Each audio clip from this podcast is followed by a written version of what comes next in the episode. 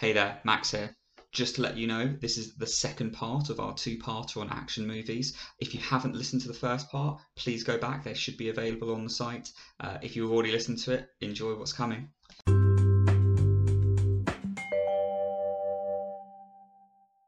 I think Roadhouse is is up there as one of the, the best worst action movies both of us have seen. Um, and I think there's so many moments that you watch and rewatch it, and it just like becomes even more impressive when you're doing it. The one that I'm gonna suggest is I think another one that falls into that top tier category uh, with with one of our favourite stars in it, uh, Kurt Russell. Mm. And this is another thing like sequels are kind of a this is a sequel movie. The first one was quite well respected, and this is a sequel, and and that's that's usually a, a good identifier of whether the movie is is is one of those so bad it's good categories. Um, it is Escape from LA. Have you what? What's the sequel called? Uh, what's the prequel called again? Escape from New York. Oh, okay, so is that have you seen that? Is that any good? Yeah, no, it's a decent. I mean, it's a, a classic '80s um, sci-fi action movie. I don't think it's sci-fi; it's more like a future action movie, and um, like the world. But I think I believe believe it's like New York is like been a dumping ground of like just crime and stuff. Like a, a major disaster causes New York to be this wreck Kurt Russell is this like renegade soldier type character. He's has to go in to save the day. He succeeds. Has to like confront all these like villainous characters. But it's it's done quite it's done quite seriously. It's it's got quite a nice action level to it. It's quite dark and brooding. And I think that's because it's New York as well. Like New York is quite a, a dark and brooding place. Escape from LA, and that was I think Escape, Escape from mm. New York was like late late 80s, early 90s Escape from LA was like late 90s, I think maybe even early 2000s. And so so much time had passed that like the Yeah. the movie had just become it was just a clown of itself. And I think it was it was at that period where people were trying to do crazy stuff with stuff like CGI with certain plots and it was just mental. Kurt Russell plays Snake Plissken, good name, solid, solid name. um, which is also like what was with the the kind of 90s and naming like male action heroes snake. I think like you know in in the video game world you have the metal gear solid series where all the characters were named snake and stuff like that. So i just think that was like a trope of the time. And uh, so snake plissken after the events of escape from new york has been on the run during the interim years from my understanding the, the there's been uh, a president right like in america who's is very like religious, heavily religious, and, and says like LA is like the breeding ground of sin. And he says that like there's going to be some disaster there. That's the, uh, the act of God. And and like Mm. scarily enough, there's a there's a earthquake or something, and causes LA to be submerged partially around the the coast of of America. So it's now like an island. And so this president uses it as a prison island, and, and people are sent off there for various crimes, ranging from like actual crimes of, of murder and, and theft and stuff like that, uh, to to like uh, moral crimes, like you know they might be gay or they might not be religious or whatever. So they're all sent over there. Side note on a side note on what the president also does, like as a result of this thing, he manages to kind of get like a dictatorship level of, of power. He no longer has to serve two terms and um, in, a, in, a, in a, a really random moment they also say like i don't know why they had to add this into the movie but like it's just like oh he moves the capital of the us from washington dc to like this small town in alabama. And it, it's just it's never explained why that's an important proof point of the movie but it's brilliant. Anyway snake plissken is finally caught you you, you hear some some going back to what we were talking about like themes you hear that he was up to some business in Cleveland. You don't know what that business was, but you can imagine that it was Mm. classic Snake Plissken exploits. Um, Kurt Russell decked out in like a heavy leather jacket, like stubble, the biggest mullet you can see. And I think it, I think it rivals the Swayze uh, in terms of the mullet, and um, and an eye patch because all action heroes in this time had eye patches. He's brought into this this thing because the president's daughter has been uh, seduced by the leader of this uh, prison island. Rip off Che Guevara in this, isn't he? Oh yeah, yeah. He's got like he- he's got the beard Yeah. of Che Guevara. He's got like a, a kind of like, the beret thing. His name, which I love, is Huevo Jones, uh, which Oh, which I, and my, my GCSE level Spanish isn't that good, but I do think Huevo is egg, so it's, name's like Eggy Jones. Um, but anyway, so like Kurt Russell is is like brought on board, um, and they're like, and Kurt Russell is like in this character like the ultimate brooding action hero. He speaks he smoked twenty Bensons a day since he was four, and like has like he's so my see my thing with what one of the things with this is that it, throughout the film he's so I don't maybe the phrase is like monotone badass if you know what I mean. They're like yes, yeah, it's yeah. it's the standard, completely unwavering action hero one-liners. Uh, Yeah, usually just yeah. sort of like sort of snarled out while he's got a cigarette dangling from his lip. Like the, every line is that you know th- this guy you cannot imagine him saying anything other than like these uh, these action hero one liners you I mean this guy couldn't order something over the phone. This guy you can't imagine him taking wedding vows. This guy all he's capable of saying is like there's going to be a fire in town and, and just stuff like that um, The thing is, he's a cigarette dangling from his mouth. I mean, that's like a running sto- subplot to this movie is the fact that he can't get a cigarette. But anyway, the he he's like brought on board. He's asked to go into LA, rescue the president's daughter, and in return he'll get a full pardon. Um, and he's like, "What makes you think I want to do that?" Because he he can't. He, he's given up on America. He doesn't care about that. Um, it's also implied, Mm. I think it's worth noting at this point, it's also implied that like the rest of the world is also, it's not just America, the rest of the world is turned into dictatorships and Yeah. warring countries and and everything. And the daughter to like make things even more intense, like she, she- the so president's daughter hasn't just run away to this island, but she's also taken this weapon of mass destruction. You don't know what it is at this point. So so like Kurt Russell is like, well, I'm not going to do it, and they basically tell him that they've infected Kurt Russell with a virus, which I believe was literally what happened in the, the escape from New York. He's infected with a virus um, from from uh, from his trans transition from the beginning of the movie, and uh, he's now like uh, he's got like I think 12 hours to live. Um, and he's got like a, an accelerated form of this virus, so he's going to start to feel woozy and have headaches. Side note on that is that like if you want this like absolute action hero Mm. badass to perform at his best, you don't give him something that is going to make him gradually worse at his job throughout the movie. like, surely you want him on peak form. Yes, put him a Yeah. virus, but put something that will kill him after 12 hours with like no side effects whatsoever, so that he can still perform to his. I mean, no, no plots. I mean, obviously, plot spoilers are on the cards for us. We we don't have to worry about giving stuff away. But eh, am I right in thinking that all uh, that's it's a eh, what do they call it? A placebo? Like, yeah. it's not. It, it's not an actual poison, isn't it? At the end, Yeah, so there's the bit where you go, like, "Oh, like well, right at the end, like standing in a nothing." field surrounded by all these soldiers, like up, like saying like, "Give me the antidote," and they just don't do anything. And then basically, it's revealed that like it was just a, an accelerated form of the flu, so that it didn't do anything. It just made him feel really sick, which again is just again like he's just gonna feel like like he's gonna Yeah. you have potential risk of your mission failing because you've actually put uh, you know a handicap on this guy, um, which you didn't need to do. I mean, and plus, if you're going to inject someone, do it. Do do like what they do. You know, like animal testing or whatever. Where are you going with this? if you're gonna do it, do, do it. Test like test no, but like test test like a new drug on him or something like that. If if if it's just gonna be like a if you're there, like, there's no point injecting him with like water or whatever. You may as well inject him with like some sort of new cure or disease or something like that. You know that they test animals on, and at the end of it, just like take his blood pressure and go, oh right, well so that doesn't work then. It's not as dramatic as as at the end going, there was nothing in your veins all along. But still, they could have done yeah, something yeah, just with just kill, you know, kill two birds with one stone and all that. That that's.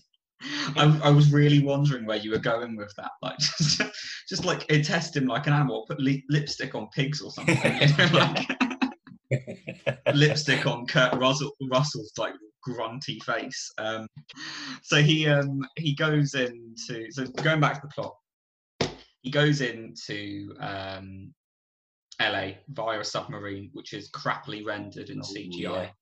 That's one of those like we were talking about with with all our general tropes and stuff. Like as he's sailing, as he's gliding through the water on this, he sees like the doesn't he see like the Los yeah, yeah. Angeles There's like, there's, there's like the four miles or highway sign that you see, and I think I think you do, yeah. Um, so yeah, so he ends up like coming on this thing.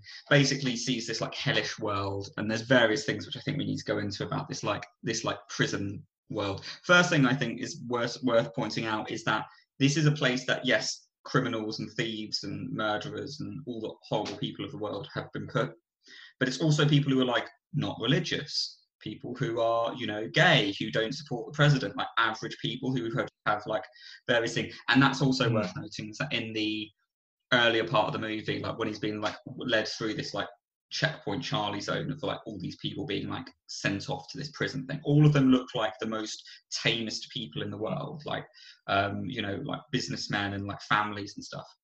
And there's the option to like be be electrocuted rather than go like to, to take the death penalty rather than go to LA just to like highlight Oh, yeah. how the the electric chair, isn't it? In it, if yeah from a yeah, but like it's not like hidden in a room or where you can have some final moment of privacy. It's just like there in the hallway, right next to it. It's like you can just sit down and like, plug yourself in.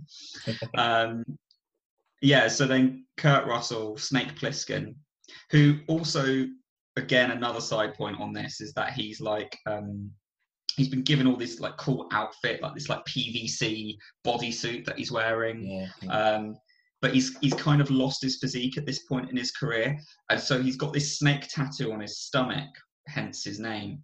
But he's he's got a real beer gut at the same time, so it looks like the snake's moving even when he's not meaning meaning it to. Um, and so he it, like the people who are like telling him what to do turns out they're using some technology to make them look like holograms so he doesn't attack them so it's like a running thing of him trying to escape but they're not letting him because you know they're they're like they're, they're holograms anyway he goes to this island eventually like finds the girl with Cuervo Jones um, and uh, discovers that the, the weapon of mass destruction is this uh, device which is like these satellites surrounding the earth um, which have EMP um, bombs in them. And uh, it basically like they can target specific locations and bomb that country back to the Stone Age. So like all the infrastructure will still exist, but it will have no electricity, and all its technology will, will like not work at all. So he realizes this, and that's what Cuervo Eggy Jones is is threatening the president with. He like goes live on TV. Another like classic villain thing of like doing a, a statement on TV. So he goes live on TV yeah, yeah. and he he like you know makes this statement about president like removing all the restrictions on the borders, letting everyone free, and all that stuff. Um, and then, uh, like, otherwise, he will he will use this weapon against America. Meanwhile, all these other dictatorship countries start to like converge on America because they think they can like take over the country. And uh, Kurt Russell manages to get back this device, um, which looks exactly like his like um, this, this voice recorder that he carries with him he like takes the the, the president's daughter back. Um, the president wants to kill the daughter because he's like she's no daughter of mine anymore. Um, just to, just to underline how much of an evil guy he is. Um, it's then revealed that Kurt Russell um, is a hologram all along. He's like Oh, he's escaped. He's escaped, and he's used a hologram to like distract everyone.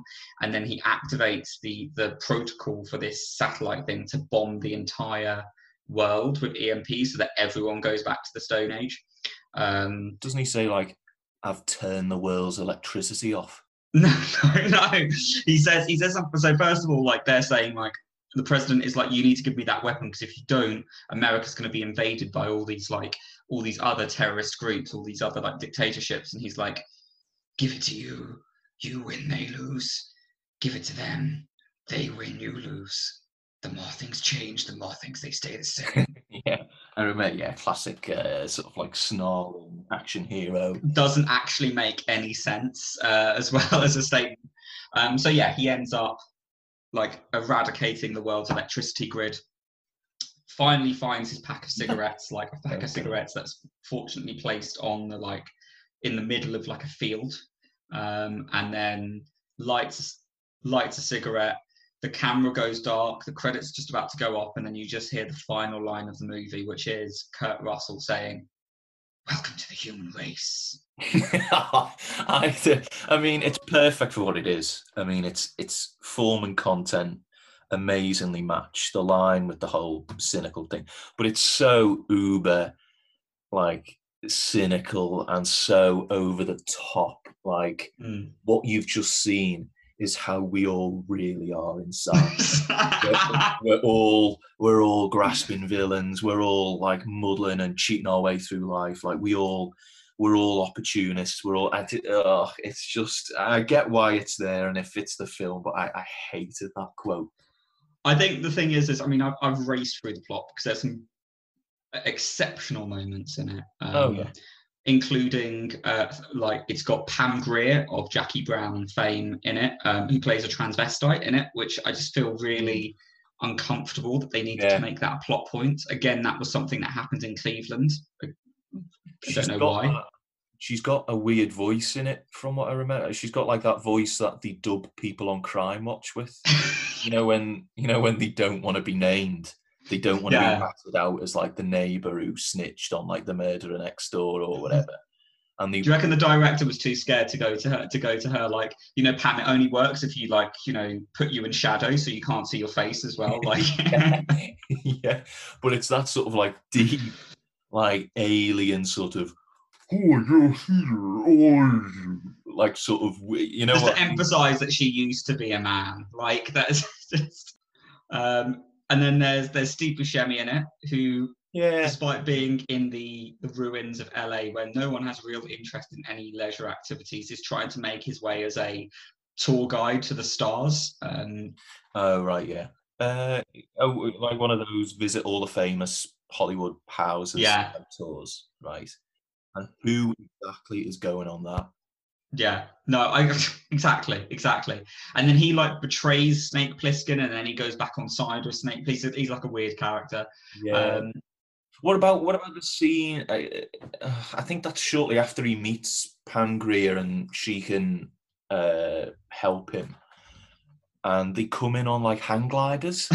yes, I was gonna get to that. Yeah, so he like, so they're like they're they're miles away from where this like final thing is gonna happen, and you know Snake Plissken wants to live. He wants to stop this this Cuervo Jones, um, and so he like gets in these. So him and Pam Grier and Steve Buscemi and a few of her gang, they all like go there. And to do to go there, they use hang gliders, which are so poorly rendered in the in the ga- in in the in the um in the film and uh, I just kept on thinking like that scene from The Simpsons where Homer is just like, "You can run, but you can't glide," like because he's just like shooting them as they're like That flying around, like gliding around and just shooting all these villains. No shit. That I mean, there's three like uh, Kurt Russell's on. Yeah, Pam Pam Yeah, like some of, I think there's a few people because they like she has her yeah, on it. and but but there's there's loads of this Eggy Jones's henchmen about and his like his mob and his followers and whatever. There's loads of it's in like a square, a public square or something like that, and they hover over. And just think, how are they not getting shot down? They're flying around like they're on some sort of like Lake District hang gliding activity tour. And no one with all like and all of these people, all of Eggy Jones, they've all got like guns and ammo and they're not bereft of like weaponry. And they're not shooting them down.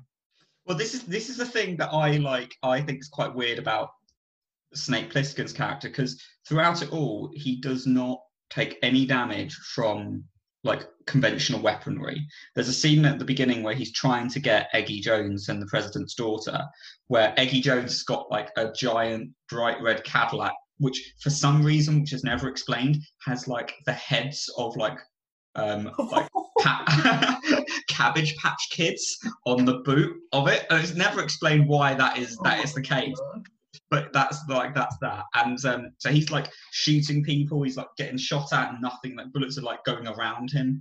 Um and then like Cuervo Jones just goes like watch this. Take some bolas uh, you know those like the, the this rope with like two like Oh, yeah, balls yeah. at the end. Like I think it's like a South American style um tr- like native weaponry. He like rolls it like flicks it over his head and then suddenly Snake is just hit and then just goes down, and he's like completely he's completely conked out from that moment. It's like he's he seems to not be vulnerable to any actual weapons unless they were made before Christ. like that's the that's the only time that he seems to be able to be affected by weaponry. It does. I remember he flies off. He uh, gets uh, knocked off his car, and that's the, is that the bit where he, the you know what I'm going to say, where those again more henchmen, more goons come after him. The encircle him, so you think, oh god, this is it. His time's up, and it's just the lone shooter snake versus these guys and they're all aim and they're all ready to go. It's one of those. It's it's it's another one of these weird like mercy moments that we've talked about where they could easily absolutely pelted Snake, yeah. uh, but they stop. There's a weird pause, mm. and then Snake just goes, "How about Bangkok rules?" and all of the guards, all of the guards in this scene are like. They, they know what it is. First of all, it's the rules. No, like, oh, like, yeah, oh, they know the Bangkok rules. Yeah, Oh yeah, no. Obviously, I'm more of a fan of like the Hong Kong rules. Um, that's my variation. I'm just going, to you know, okay, Bangkok rules, yeah. fine. You're the guy getting shot, so it's fine. And then he, he like picks up a tin can, and he's just like, when this hits the ground, I'll like we we all go one, and so he he kind of throws it up, and then while everyone's looking up, he shoots them all, and then and then the thing goes, and then the the, the tin can falls on the floor. But it's like it's the weirdest scene because everyone's just like, yeah, yeah, fine. Let's just we've just been told to kill him, but no, let's have a yeah, bit of fun. Let's play Bangkok sure rules instead. I, I, don't think you get to pick the rules of your own firing squad. I don't think that's how it works. My, one of my other favourite moments of like putting Snake in a, in a difficult position and hoping that I'm like trying to see if he'll get out is um, the basketball scene. Do you remember this? Uh, yeah, yeah, vaguely, yeah so he's he's caught by Eggy Jones, and uh, and when Eggy Jones is making his statement to to the world press um, on on his TV, he's just got, and I love this, in the back corner of, of the of the video, he's got Snake Plissken like lashed to a treadmill that just keeps on going. it's just like he obviously saw the belly that Kurt mm-hmm. Russell had halfway through, and he was just like, "No, I'm going to get rid of that." Yeah. Okay, because no action hero deserves to have a gut. Because at the that. minute, that that um, tattoo looks like when you see those snakes that have swallowed a goat, and so obviously Eggy Jones has gone. This is for you, Snake. Like a little, like a sort of little wink, like trust me, pal. You're Six months, yeah, six six months of this, and and you'll be absolutely on point. But, but side note on this, like a tattoo on your stomach, I can't imagine that being like if you wanted a tattoo that defined you. I can't imagine that aging well as a tattoo. Mm. Like on your stomach, you've got so many variables that changes the the proportion of that snake. I mean, yeah, true. So, but again, like you can pass it off, can't you? So you can be like, "Oh, look, look, he's he's gone and eaten like a domestic cat." If if you put on a few pounds, or see if you get a rash, you'll just be like, "Yeah, that's like the the snake scales or whatever." so there's a lot actually. If you get psoriasis and stuff, there's there's a lot you can do with it, that tattoo. Actually, Matt. Well, see, I'm sorry, I'm sorry. you you probably in haste have not considered. That, that is on me. That you're absolutely right. I did not really consider that. He was obviously thinking way into the into the future. Even yeah, if he was like, "Oh, if I lose weight and the, there's there's the stretch marks," you can say, "Well, that snake was uh, was nearly caught by a hunter." And uh, yeah, yeah, exactly. Uh, but it's one of the snakes from Looney Tunes. If you don't recognise, uh, no, um, uh, yeah, no. So yeah, okay, fair enough. Fair, fair, fair. fair. Um, but yeah, so the basketball scene. The basketball scene is it. I'm assuming that it's it's probably.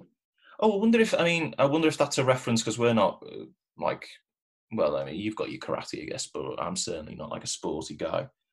I wonder if that is that another like LA hat tip. Is that is that like a famous sport in uh, like a famous ground or something that they've overtaken? Or well, no, because it's not because it's a baseball ground. I think that they're in. Like it's a giant because oh, he's got they they put a, a a like basketball court inside a giant yeah like yeah. giant thing but the whole thing is is that you've got to get 10 points but you've got to go back so you've got you've got to run the length and you've got like i think it's like 15 seconds or something. You've got to run the length of the basketball court, shoot hoop, run the other Mm. length of the basketball court, shoot a hoop, and you've got to get 10 points. And obviously, like, the idea is that no one gets 10 points because everyone's too shattered by the end of it and they can't make it to the end to make the make the make the shot.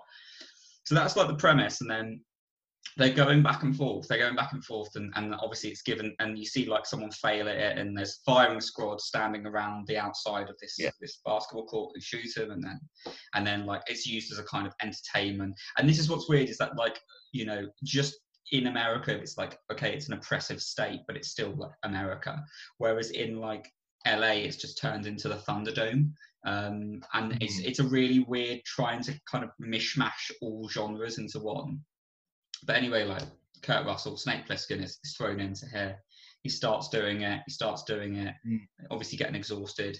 Gets right to the end, and he's like, you know, he's got like three seconds on the clock, and he's like, he's completely exhausted, probably from that gut. He probably should have started on the treadmill a bit earlier, and um, he just hoofs it. He just like throws the ball from like one end of the basketball court to the other, and then it goes in the net, and there's silence, and everyone like freaks out. Interesting film fact about that. Apparently, that actually happened. I don't believe it for one bit, but apparently Kurt Russell did that entire scene of him um, running back and forth and then like throwing the ball actually I- getting it in the. I could I could have been misinterpreting those facts. I'm more than I'm more than Wow. happy to open that, but apparently, like he he completely yeah he completely did it. Um, but yeah, Eggy Jones is like shoot him anyway, and then the crowd is like, no, Snake Plissken's amazing. He can do this, and then Mm. like that's when there's like a, a bit of a confrontation. He has to escape. Uh, if there's no, if you're still wondering whether Snake Plissken can do anything else, uh, he ends up surfing. Um, and not just surfing on any surf wave. but apparently he surfs on a tsunami. Apparently that's what the guy says it is. It's a tsunami that he's surfing on. Um, and then not only is doing that, but he jumps from his surfboard mid-surf into the baby head Cadillac driven by uh, Steve Buscemi. Yeah, I v- definitely remember that scene. And at one point, like Buscemi turns, or I mean, I, I, I don't under. He turns, clocks the tsunami, you know, in the left-hand lane, and then starts to speed up, trying not to be overtaken by a tsunami. And then, so he speeds up, and, and, and the camera, from what I remember, looks at Kurt Russell, and he's like, well, I'm going to speed up as well. And you think, oh, what do you mean? Like, you're not in control of this. You're at the whim of a natural disaster. You don't go, right? Time to not ratchet it up or not." So I didn't really get that. But uh, yeah, there's like this weird, like, I guess classic action trope, but just given a real absurd spin of like, usually there's a big car chase type stuff in action films. But no, this is surfboard v Cadillac. And yeah, he leaps. He does. He, he he leaps across Yeah. like the freeway or whatever they're on, and lands in the car. So at this point, uh, you've heard us talk about some of the common things you'll find in most action movies. Talked about a few of our favourites, and hopefully there's some inspiration there for you to go off and, and watch these movies and tell us your thoughts as well. Uh, before we kind of round off the episode and, and end it there, we uh, we go back to our regular feature, um, what's quickly becoming my favourite part of the show, casting couch. and uh, today's today's one, as mentioned earlier, is uh, the Quartz Protocol. Ash, how did you find this one? Uh, yeah, I, I think it's a, it's a great sort of mock title, and it opens up a lot for some for some reason. I don't know. It, it triggered quite a few things in me. I've got I, over the course of this, you know, sort of past half hour or so, things have been bubbling up. Um, I've got a favourite that I think I think you might like. Um, Okay, go on. Opening scene. Hit me. So this is the Quartz Protocol. Uh, it's what I've called an ensemble Brazilian heist farce. So, uh, sorry, an ensemble Brazilian action heist farce. okay. Okay. Fine. Okay. So my influences here are, you know, the likes of the big ensemble action film, you know, the big sort of blockbustery stuff like the, um, like a Con Air, Okay. like a Expendables type thing, but also with a good dose of like this sort of um, mummy style action films. So uh, they're the influences that have gone into the mix here. Okay. So what happens? Uh, Quartz Corp, which is is the evil corporation in this one, uh, have just muscled in on this big sort of uh, like gem mine in Brazil. Okay. And they're mining it for quartz to use in. I mean, I mean, I, I could recycle this from my other film, uh, which is using computer chips, and that could be used for maybe you know a supercomputer, maybe a super like hacking computer uh, Mm. to get in Okay. military secrets, or it could be for chips to implant in the brain, or maybe they're just making you know sort of like Rolexes or whatever. You know. Yeah. Quartz are apparently used also commonly can also commonly be found in watch faces. Why has she found so much information about quartz? I I there was some, some there was some good mineral sites that helped me with done more research on, on like on like the title of the Uh. movie than I ever thought anyone would ever do. Well, you know, uh, well, like I say, I'm a screenwriter, so I took this pitch quite serious. Anyway, so Quartz Corp have muscled in on this Brazilian mine. Yeah. Uh, they're using local prisoners, so it's it's almost like um, what what did they used to call it when they used to put prisoners Chain to gang. work? Was it like a chain gang? Yeah, so it's like a chain gang. They're hacking away at this this mine. Now, unbeknownst or maybe beknownst, this is my notes Yeah. to. Um, Or maybe notes. Let's remove the pre- uh, the prefix, shall we? Um, but maybe beknownst. See, this is where I need your help okay, on this. Okay. um, the, like I say, Quartz Corp. They've got the mine. Maybe it's maybe it's an area of like natural beauty or Mhm. something like that. But anyway, classic corporate villain. They've moved in. They've got the the profit goal in mind, and that's all they're interested in. The mine is unbeknownst to them, perhaps, or, or like I say, beknownst. They there's something at the heart of this. So this is where like the mummy, the, those sort of like national treasure movies. Are, Oh, you're pulling from that. Okay, okay. yeah, so at the heart of this mine, there's like maybe classic uh, like Aztec treasure, Okay. something like that. Really priceless. Uh, not not only not it not only an actual sort of market price, but also like cultural. You know, this is like a big find. Now, this evil company, maybe maybe they want that after all. Maybe maybe they're they they maybe that's what the quartz protocol is they're using this quartz mine and the, the fact that they're using it to make you know fancy uh, glassy watches as like that's their cover Okay. whereas the real aim is to get to the the aztec treasure and use that to you know for all sorts of like evil ends Okay. So do you reckon it's like the? Is it? Do you reckon it's like the the emerald from romance, romancing the stone? Like just that? Yeah. yes Okay. okay yeah maybe maybe it doesn't have to be like a like a big hoard like in the national treasure films or or like the stuff like that maybe maybe it's just one single gem yeah Okay. but they obviously Quartz Corp are going to use that to power like the hacking computer or or maybe If you think a Yeah, hacking computer is powered by a, like a gemstone, yeah. Yes. Yes. Um or that like or like I say they're going to use it for some sort of uh as I said one of the third common features of quartz is that it's also used for microchips. Um, is that they're using it for for microchips. Maybe maybe they're going to produce microchips uh, for like elite organizations like the Pentagon or something like that. And then little do they know that like using this rare gemstone, like secrets can be hacked and stuff. yeah. like. Okay. That, no, I, I get. We, we can work out. Boffins can work out the science of this. Um. Yeah. Okay. So that that's Quartz Corp have got an evil, evil uh, plan in mind anyway. But but no, see this this is where the ensemble bit comes in. Um, obviously, people who value uh, value culture, value history, don't want this sort of reckless mhm. uh, pillage to happen. So they all bunch together. It's it's a bit like you know this is where the the buddy ensemble bit comes in.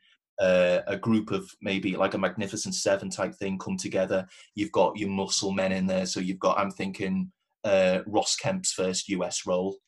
That's it. Ross Kemp is definitely in this movie. Ross Kemp is sort of Bruce Willis wasn't available or whatever, so they've got Ross Kemp in there, Yeah. like the muscle man. And Jas- Jason Statham was already busy, so they had Yeah, go to the yeah, yeah, yeah. So they've they've settled for Kemp. They've seen Ross Kemp on Gangs. They know it's a good show. They see the potential in Ross as an action star. So he's Yeah. there. So basically, what I'm saying, maybe the American government or whoever, maybe maybe the Brazilian government, like their home government, want to keep these treasures for like like a like a to put in their museum. You know, it's it, it Yeah. theirs. It's it belongs in a museum. yeah, it's it's culturally theirs. They own it. It's it's for their Mm. people. It's it's to put on display. So what they're doing is they're putting these band of seven in as pretend criminals because, like I say, there's there's a chain gang chipping away at this.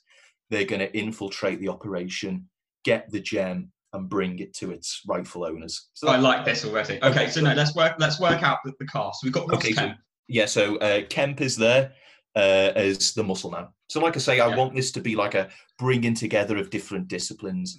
I want this Mm-hmm. to be like a like a. So you've got y- y- your muscle guys in there. You've got like maybe someone who's really skilled with with the guns. Um, he's a he's a top shooter, so Okay. he could be played by say like uh, maybe R. Kelly.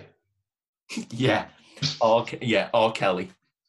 R. Kelly in his film role there. That's like his, His fil- his attempt. R. Before Kelly. it all went down, R. Kelly is, is the guns guy. Yeah. Okay. Um, R. Kelly is there. Then he could maybe we could rope him for the soundtrack as well. Then I'm thinking there's got to be the curator. So there's got to be sort of like the wily, high-strung curator, the the, the person who like is not just Who brought them together? yeah. So I'm thinking a, a woman curator for this, and I've got in mind Elizabeth Berkley from Showgirls. so she's again. Where the hell did she come from? So she's got. So no, like I say, this is this is mid to late nineties. It's Okay. Oh, it's, it's like- another 90s flick. Okay. yeah. So Okay, she's cashing in on on sort of maybe or maybe maybe this is her first movie or big break since Showgirls.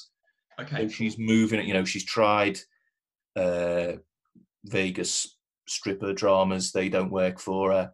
She's moving into the action game. She's she's the like curator, and there's lots of that sort of like comic, quick fire dialogue between like the muscle guys who just want to go in and shoot everyone and just steal it, Mhm. and she's a bit like, no, we need to play it safe. Like we've got to conserve all of this precious uh, stuff. Yeah. Um. So you've got yeah the muscle guy, uh, the skilled gunsman, the curator who cares Yeah. about that stuff. Can I throw a name in here? Because I feel Yeah. like this Ben Kingsley, I think, needs a Oh. Kingsley, he could be. Could he make a good villain as well, to be honest? He could be yeah. So he could be like the guy who's like the project manager. If well, not project manager, but you know what I mean. Project he could be. bureaucracy of Quartz Corp is so much. A mid-level manager, assistant to the regional manager. yeah, Kingsley. Kingsley could be uh, sort of yeah mid-level. Um, he's moved Exec. from the marketing department into. Yeah. uh, so he he's like the sort of chief. he- He's like the project chief. He's there. He's the one like does, uh, who's mapping out all of these routes to, to find the treasure. He's in charge of this big prison operation that they use in prisoners Mhm. to hack away. So Kingsley could be the villain here. Um, I guess there's always space for one of these, like we were talking in, in our tropes. You know, there's always like the, the, man upstairs type of thing. Like there's always someone bigger and better and and a, Yeah. a bigger, better villain than him. So that maybe there's room for someone above Kingsley. I don't know. Um, Do you reckon as part of the, like, the, the the fake chain gang, we should have someone like Val Kilmer? I reckon. oh, that's a shout. Yeah. When did he do the Batman ones? That was 90s. That was late nineties, yeah. So he could he could have had He's coming off that. Um, coming off that. he is there as hmm, He's I reckon he's the knife expert. knife expert. Okay. So we've got a gun expert played by R. Kelly. a knife expert. This is very 90s. A knife expert played by Val Kilmer. Yeah. We've got The Ben gunsman. Kingsley as the project manager. Well, yes.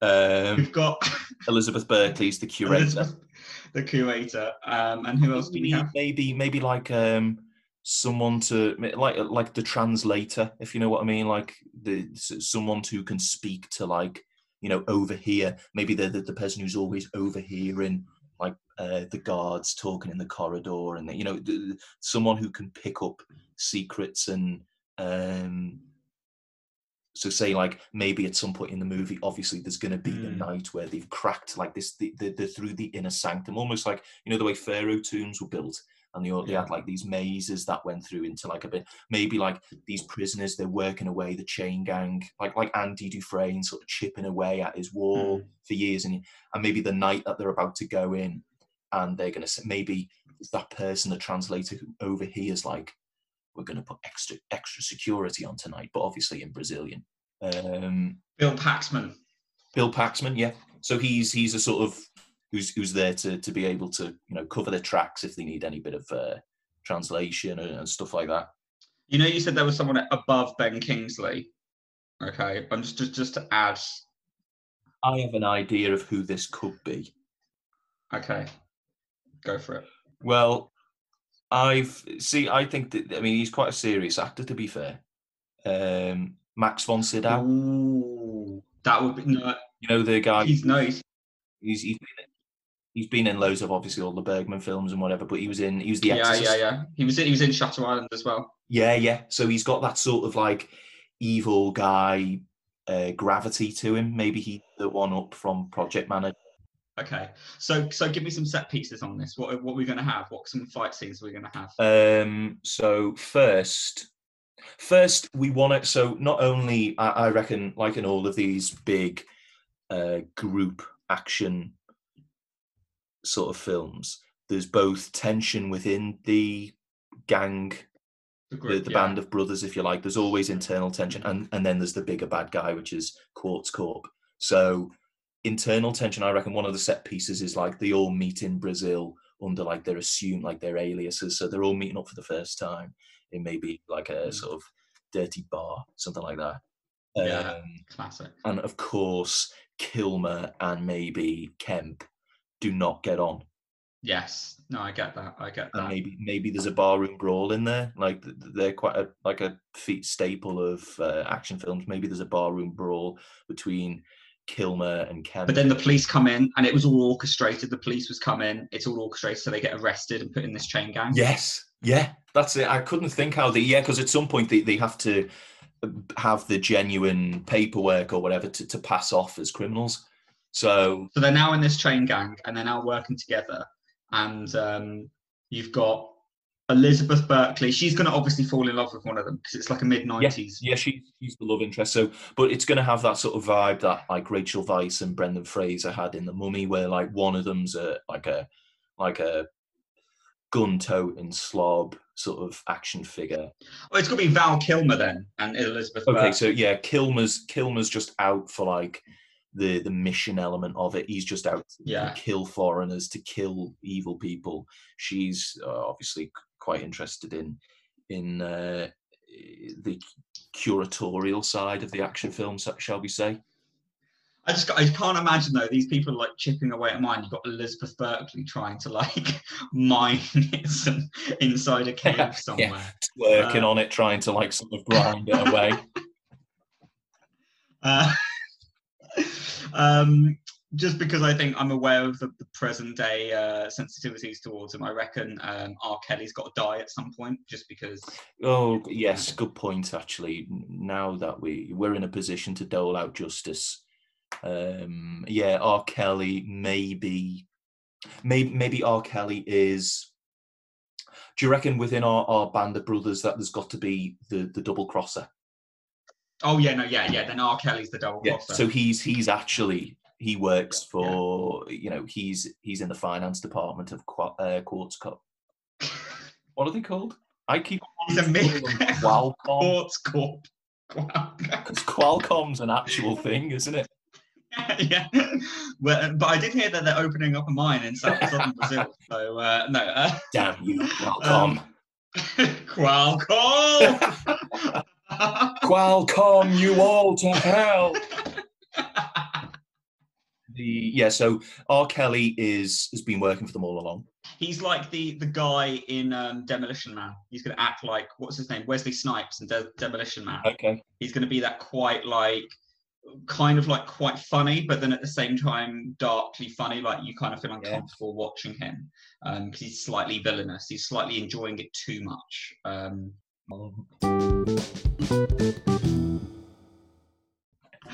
but actually, but then like at the end, I reckon that it's going to be a conflict between um the the the manager what's his name who's the who's the mid-level project Ben manager Kingsley. Ben Kingsley fighting uh, toe fist to fist with like um Kilmer. They're like they like and Kingsley's like really seems to be really good fighter. He's got a knife or, or something and he's doing really well. It's like a knife fight between the two of them. There has to be some sort of scene where so obviously that they're you know there's maybe maybe a good 20 minutes of the film is them just integrating themselves into the Mm. the camp, maybe finding out secrets.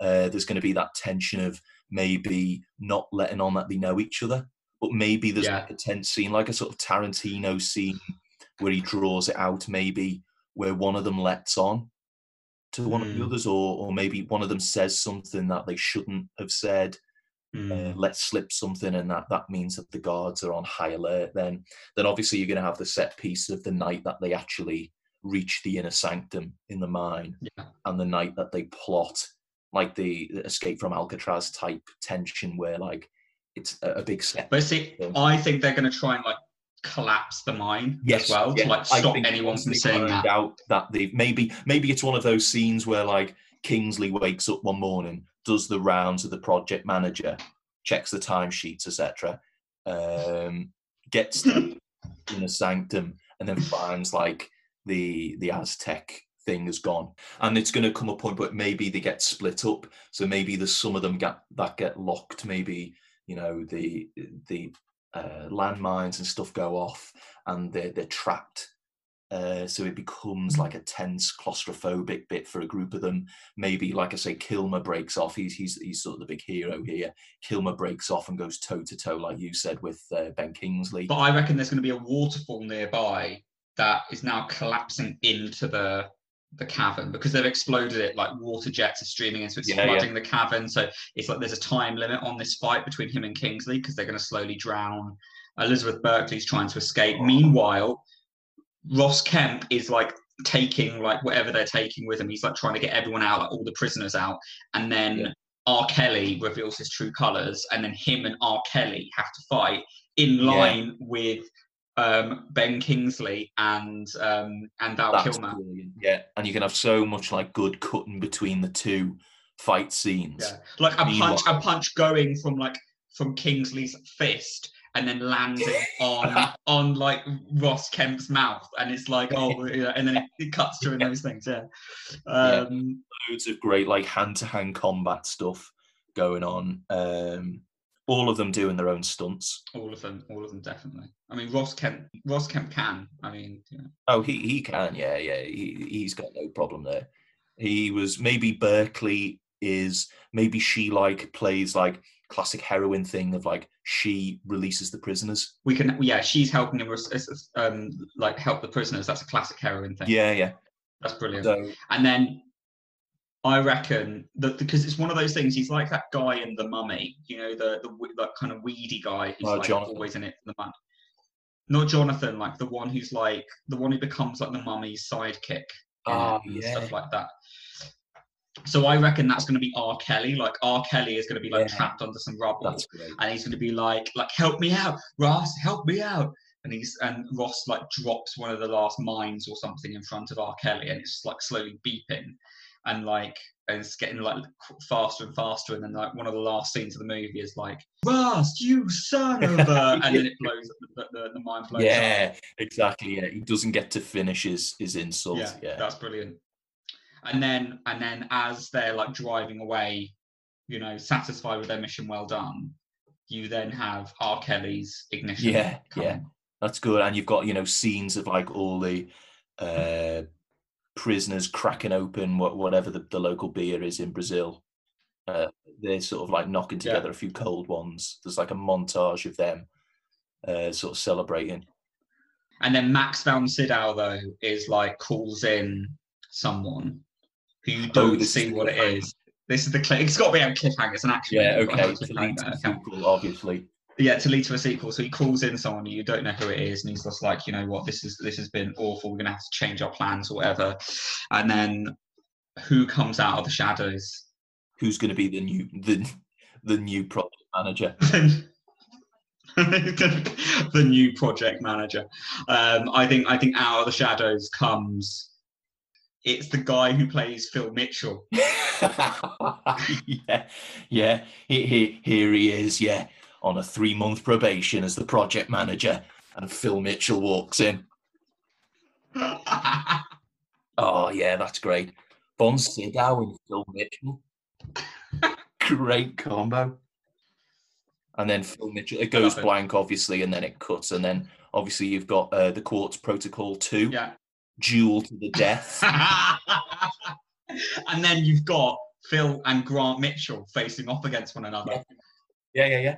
And that's gonna that's gonna have a scene where like they are gonna be brothers in this because they have to be brothers in, in the sequel. And it's gonna end Oh, with yeah. it's gonna end with like Grant, like Ross Kemp is gonna be like like cradling a uh, a mortally wounded Phil Mitchell, um, and like tells the other people to go because he's like he's like I'm not gonna leave my brother behind. And then like the, the, the kind of cabin is collapsing and like everyone's Oh. leaving and then like Ross Kemp and, and Phil Mitchell are like together um, as as the cave collapses around them. That was so bad, it's good. Uh, we hope you've enjoyed our second episode talking about uh, some of the, the best worst action movies out there. I don't think we've even scratched the surface, and I'm sure we'll return to it at some point. Uh, to, to round off from my point of view, I feel like if you're going to start somewhere, watch Roadhouse. It's on there. It's on Netflix. It's so accessible. It's such a laugh, and it you know in these in these kind of times, it's quite nice to watch something that you can just enjoy and take the mick out of. Would you agree? Oh yeah, completely. It's it's a belter. Brilliant. Um, so yeah, as as always, we're on we're on Twitter at sbig underscore podcast. Please do follow us. Um, we do really appreciate everyone who listens to this, and we're so grateful for anyone who uh, spends the time hearing me and Ash just have a chat. Like really, we're really grateful for it. Um, we are now on Spotify, and uh, we're also on Castbox, and I believe we're on all the major other um, platforms for podcasts. So please do download, listen, share with people, subscribe, do all that lovely stuff. You don't know how much it helps us. Um, but that's it for this episode. Uh, before we sign off, uh, Ash, are you going to give us a little tease of what's on uh, episode three? So this to me is going to be a journey to, to the motherland. Really. Uh, next episode we're looking at horror films. We've got sketchily prepared. We've got some 80s horror classics, which is a big boom time for, for horror.